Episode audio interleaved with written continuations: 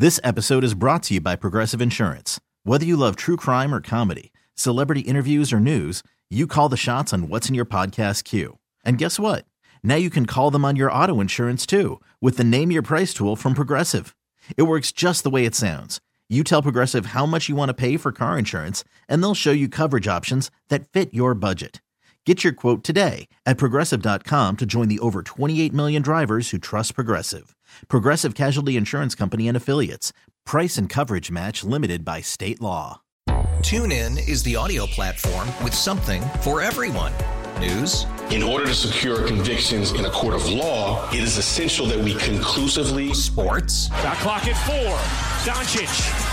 The step back three. You bet. Music. You set my world on even podcasts. Whatever you love, hear it right here on TuneIn. Go to tunein.com or download the TuneIn app to start listening. Welcome back into First Take. Steve Geller along with Jeff Nowak. We're already inside the dome, hanging out in the Caesars Reward Lounge. Uh, getting ready for the Bud Light Countdown to kickoff, which will be coming up at 5 o'clock. And, of course, game time in the Caesars Superdome. 7.15 kickoff between the Jags and New Orleans Saints. Welcoming in now to the radio huddle, Mike Detillier. Mike D's Notebook, brought to you by the Thibodaux Regional Health System. Mike, it is Thursday night football starting the week out right here, week seven at least in the NFL. Uh, looking at this matchup, a big question going in. Obviously, the status of their quarterback in Trevor Lawrence uh, for the Jags. All all reports from Ed Werder Adam Schefter, ESPN, seem to be saying it's going to be a go for him, and they're going to they're going to see if he can uh, make it through the game. I know some pregame testing more on the field before they make an actual decision. But man, oh man, it's it's going to be a heck of a time to uh, corral a guy like Trevor Lawrence. Yeah, you know, we talked about it yesterday. Uh, I thought he'd play. I know he's a tough guy, and uh, and it's the first time he's ever had to play with a brace. And that that does take a little adjustment with him, but he's immensely gifted. He's got great size, strong arm. He's fluid. Um, now I don't think you'll see him run around the pocket uh, like in, maybe we've seen a little bit in the past. Uh, he's a tremendous leader, and no, I was telling you a story. Comes to Manning, and you know I get to kind of work with that group he's in, and he's a lot bigger than you might think. You know, you see him on television, you say, man, you know, he's tall, but he's much taller than you think, and he's pretty thickly built.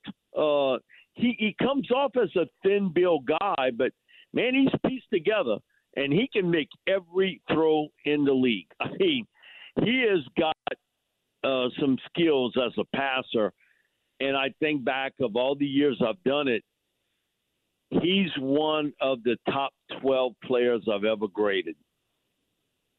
I've done this 35 years or, or more, and and he's one of the top 12. I mean, he's got a lot of talent. He's still, I think, refining some of his skills in the uh, read, recognize, coverage part of the game. But uh, man, he's he's really gifted.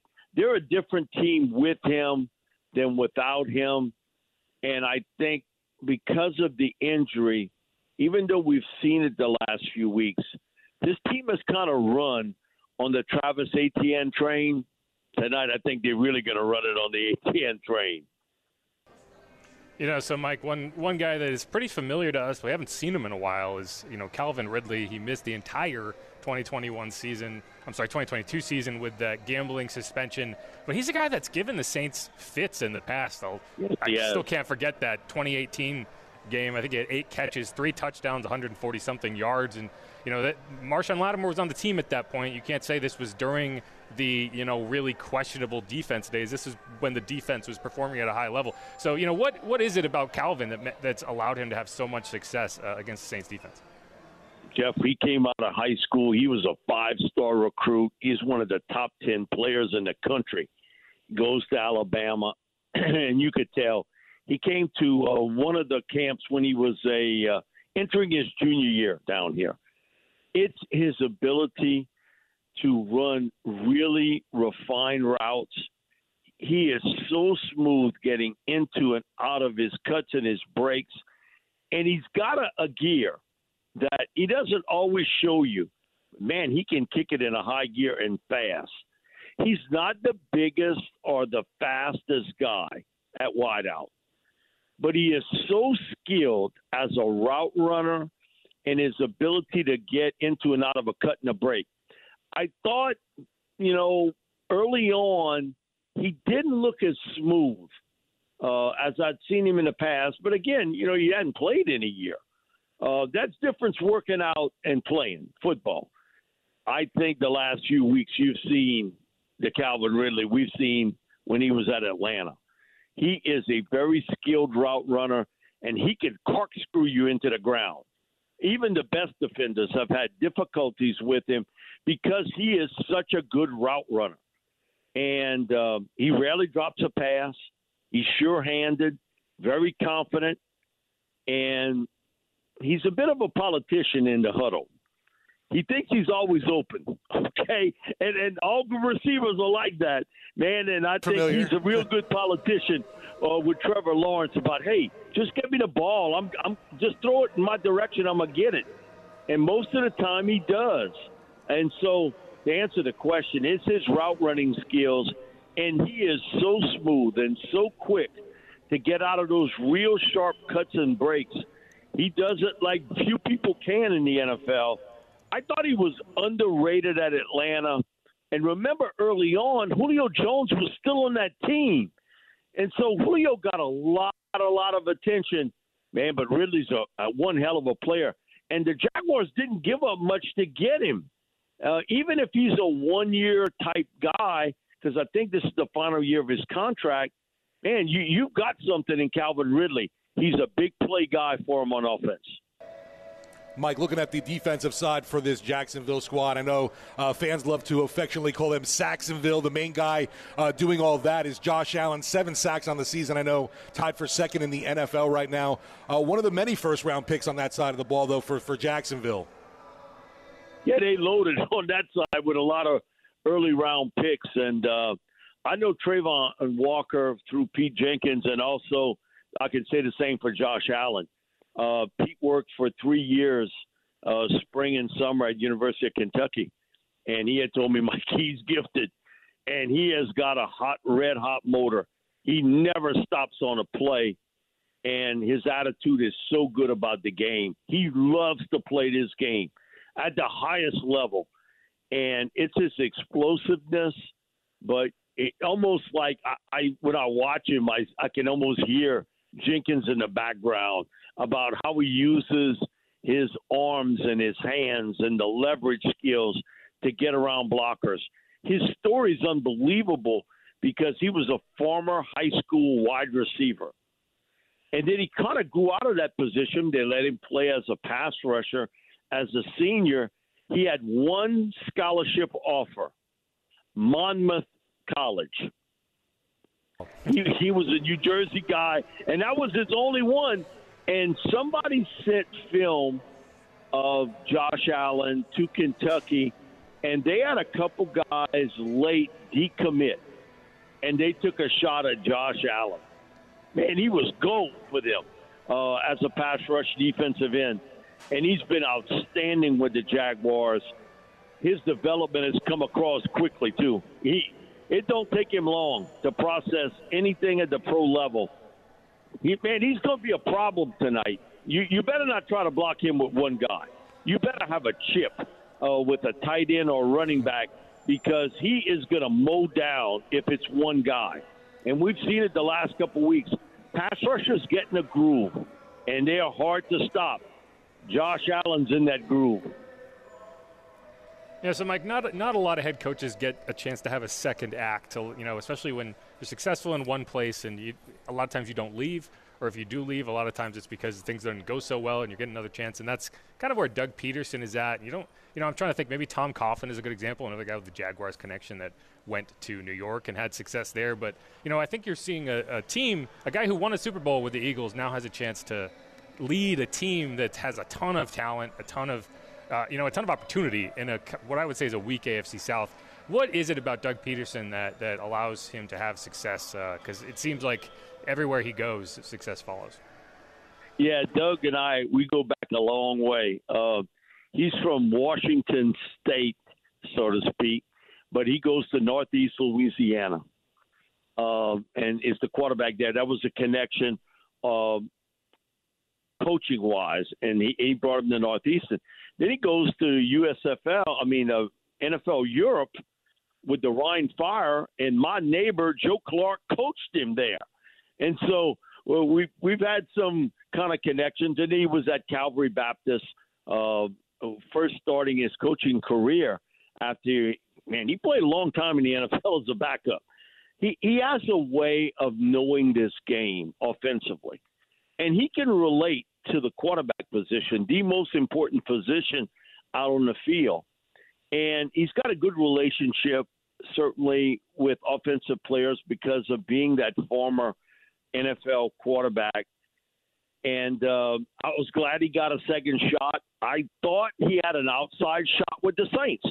They did talk to him before settling uh, up on Dennis Allen and deciding they were going to go in that direction. They did talk to Doug Pederson, and I, I know he he like he would have liked to come to this spot had he had that opportunity. But uh, man, he, he's a hell of a coach. He gets it. He relates well to his players. He's always had good people on his staff. Uh, when he was at Philly, and now with the Jaguars, he surrounds. He's not a micromanager. You know, his deal is I'm hiring you, and you coach your position. And his probably closest friend in the coaching ranks, other than Andy Reid, was Sean Payton. They used to play golf against one another.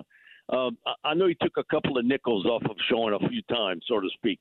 I remember uh, vividly that one, one, of the reasons the Saints had to wear white at home was because Sean lost a bet over golf with Doug Pederson. yeah, and so uh, Doug would always tease about, man, Sean's lousy at golf.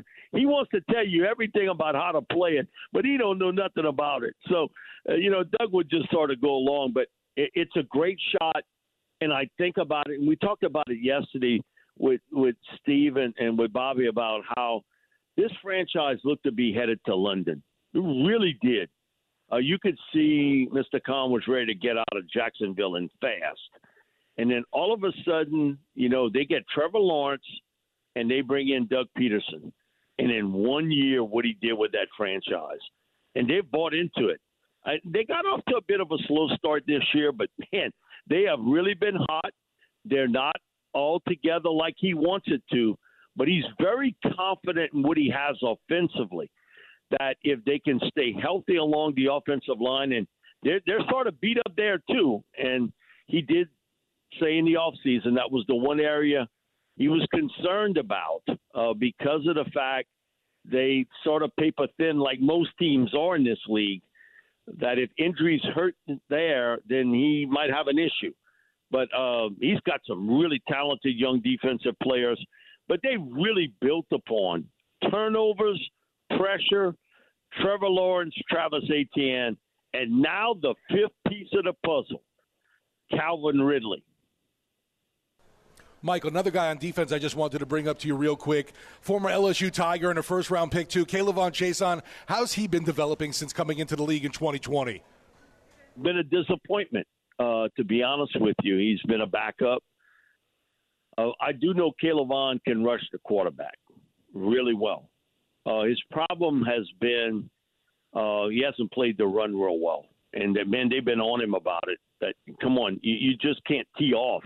They're going to run right at you uh, if that's the case. Always was a gifted athlete. Always could get up the field and rush the quarterback. But in this league, if that's all that's in your mindset, you know, you got to play to run. Uh, somewhere along the line, they've tried to convince him, hey, you can have a long career here if you learn how to kind of throttle down and not be so entrenched upon getting up the field. Uh, but you know he's a backup. But man, one thing he can do very well, and that is get after the quarterback. But they got two guys ahead of him, and Travon Walker and uh, and Josh Allen. He's the kind of third banana of the group.